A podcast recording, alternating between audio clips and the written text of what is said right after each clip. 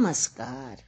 सुनो कहानी श्रृंखला के अंतर्गत प्रस्तुत है कहानी कमरे, कमरा और कमरे, जिसकी लेखिका है मनु भंडारी जी। उस घर में पाँच कमरे थे और किसी कमरे की कोई व्यवस्था नहीं थी। सब कमरों में लोग बैठते थे, सोते थे, खेलते थे और खाते थे। जिस कमरे में खेल जमा हो, वहाँ अम्मा पास पड़ोस की किसी चाची ताई के साथ आ बैठती तो खेल किसी दूसरे कमरे में चला जाता।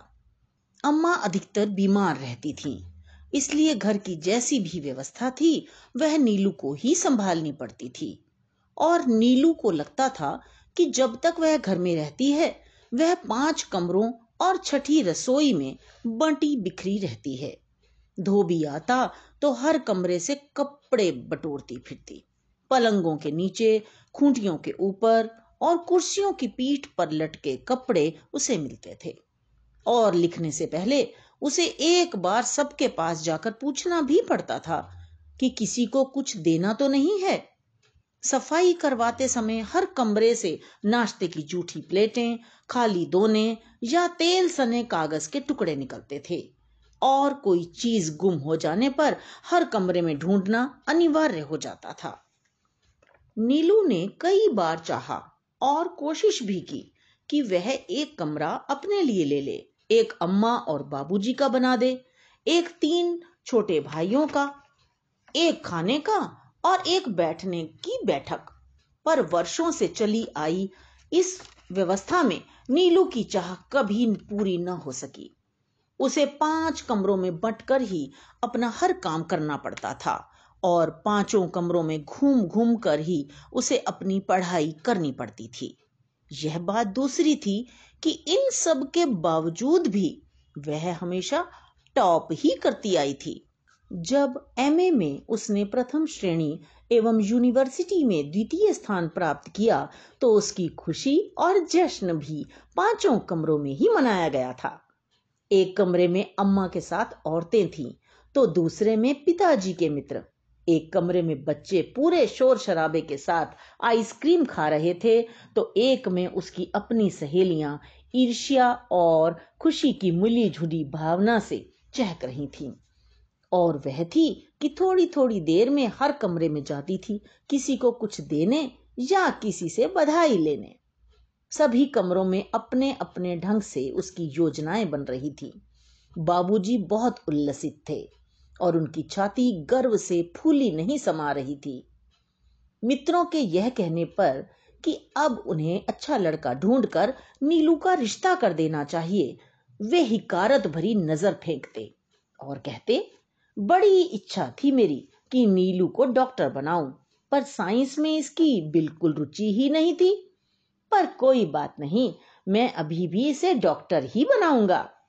मित्रों ने बड़ी सद्भावना से जमाने के बेढंगेपन की ओर संकेत किया तो बड़ी लापरवाही से बोले, मेरी नीलू केवल बुद्धि की ही धनी नहीं, किस्मत की भी बड़ी बली है। बीहड़ रास्ते पर भी कदम बढ़ा देगी तो सारा झाड़ झंखाड़ हट जाएगा और राजमार्ग बन जाएगा। उधर अम्मा को सलाह दी जा रही थी कि जब तक रिश्ता पक्का हो, नौकरी ज़रूर करवा दो। आजकल तो लड़कियाँ भी धड़ल्ले से कमाने लगी हैं। भगवान ऐसा न करे, पर यदि दो साल रिश्ता न हुआ तो अपने दहेज का खर्चा खुद ही निकाल लेगी। चुप थी तो केवल बुद्धि और किस्मत की धनी नीलू। पाँच कमरों में बटी बिखरी, वह न अपने बारे में कुछ सोच पाती थी, न कोई निर्णय ही ले पाती थी। आखिर उसने अपने को उन पाँच कमरों की दीवारों से मुक्त किया। तो पहली बार उसे अपने पूरे होने का एहसास हुआ। अपने भीतर जाने कैसी कैसी संभावनाओं का बोध हुआ। लगा कि वह किसी प्रकार अपने को पूरी तरह समेट सके तो पता नहीं वह क्या क्या कर सकती है। उसने खाट पर लेटकर दो निर्णय लिए थे। वह बाहर जाकर नौकरी के साथ साथ अपनी पढ़ाई भी जारी रखेगी। उसके भीतर जो कुछ कुल बुलाया करता है, उसे बाहर आने का पूरा पूरा अवकाश देगी। दूसरे दिन उसने अपनी बात बाबूजी से कही। बाबूजी ने उसकी बात का समर्थन ही किया और बाबूजी द्वारा समर्थित उसका निर्णय थोड़ी ही देर में सारे घर में फैल गया। अब सारा घर अखबारों में विज्ञापन देखता और जिस किसी भी महिला कॉलेज में मांग निकलती, वहीं अर्जी दे दी जाती। जून के मध्य तक तीन जगहों से इंटरव्यू का बुलावा आया। सबसे पहली तारीख दिल्ली के एक कॉलेज की थी। वह खुश भी थी और हल्के से नर्वस भी। बाहर घूमना, फिरना, धड़ल्ले से अंग्रेज़ी बोलने का उसे अभ्यास नहीं था। पर बाबूजी का कहना था कि नीलू चाहे कम बोलती हो, लेकिन उसके बात करने का ढंग बहुत ही प्रभावशाली है। उसे नहीं मालूम कि बाबूजी की यह धारणा सच्चाई पर टिकी थी या उनके अत्यधिक स्नेह पर। दो जगहें थी और इंटरव्यू के लिए सोलह उम्मीदवार आए थे, इसलिए नीलू को अपने लिए कोई उम्मीद नज़र नहीं आ रही थी। फिर भी वह यह जानती थी कि आजकल नियुक्तियाँ शैक्षणिक योग्यता पर नहीं होती हैं, उसके लिए दूसरी तरह की योग्यता चाहिए। और उस क्षेत्र में वह और बाबूजी दोनों ही बहुत अयोग्य थे। पर बाबूजी फिर भी आश्वस्त थे, क्योंकि वे सबसे ऊपर किस्मत को मानते थे। उनके अनुसार नीलू किस्मत की धनी थी।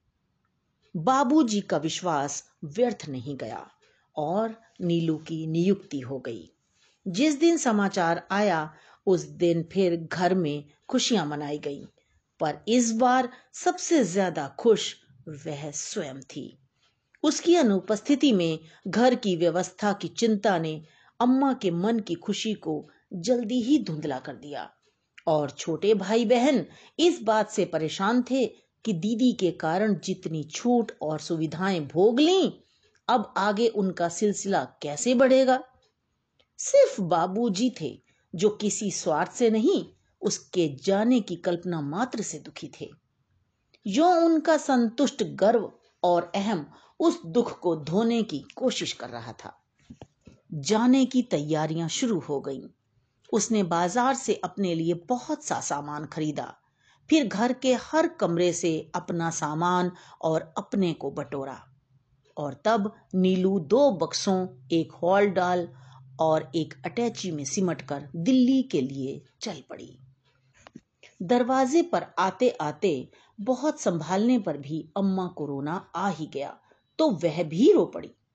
उसने बड़ी कातर सी नज़रों से उस घर को देखा, जिसे होश आने के बाद से ही वह संभालती आ रही थी। अम्मा को छोड़कर बाकी सब स्टेशन आए थे और बाबूजी दिल्ली तक आए थे। लड़कियों के हॉस्टल के साथ ही कुछ कमरे स्टाफ मेंबर्स के लिए भी बने थे। एक बड़ा कमरा, एक छोटा कमरा और उसके साथ एक बाथरूम। मीरा पटेल की नियुक्ति उसी के साथ ही हुई थी और इसी कारण वह उसकी घनिष्ठ मित्र भी बन गई। दोनों ने मिलकर अपने निजी कामकाज के लिए एक आया रख ली थी और इस प्रकार पाँच कमरों में बटी बिखरी ज़िंदगी एक कमरे में सिमट आई थी। हर वस्तु का एक निश्चित स्थान था। और हर काम का एक निश्चित समय। खाने का समय होता तो उसे किसी के पास नहीं जाना पड़ता था। मैस का बेरा उससे पूछने आता था कि वह खाना डाइनिंग हॉल में खाएगी या वहीं लाया जाए। धोबी आने पर बाथरूम में रखे लॉन्ड्री बैग से कपड़े निकाल कर दे देती और फिर उससे पूछ लेती थी कि कोई और कपड़ा तो नहीं है। डाक आती तो चपरासी उसके कमरे पर पहुँचा जाता था। पढ़ने बैठती तो थोड़ी थोड़ी देर में किसी की आवाज़ पर उसे उठना नहीं पड़ता था। वह थक कर या ऊब कर ही उठती थी। अब वह नीलू से मिस नीलिमा गुप्ता हो गई थी। नाम के इस हल्के से परिवर्तन ने उसके भीतर बहुत बड़ा परिवर्तन ला दिया था। अम्मा और बाबूजी के पत्र आते थे। मिन्नी और टीटू के पत्र आते थे।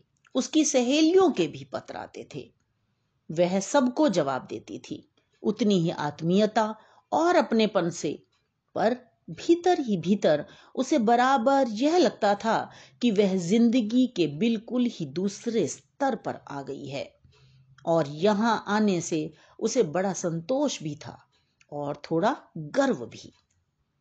शाम को वह दिल्ली की सड़कों पर घूमती थी या हॉस्टल के लंबे चौड़े लॉन में बैठकर पढ़ती थी। वह कहीं गहरे तक महसूस करती थी कि सड़कों का विस्तार और लॉन्स का फैलाव उसे तोड़ता बिखेरता नहीं है। धीरे धीरे उसे लगने लगा कि जिन संभावनाओं का उसे एहसास होता था, सचमुच वे उसमें हैं।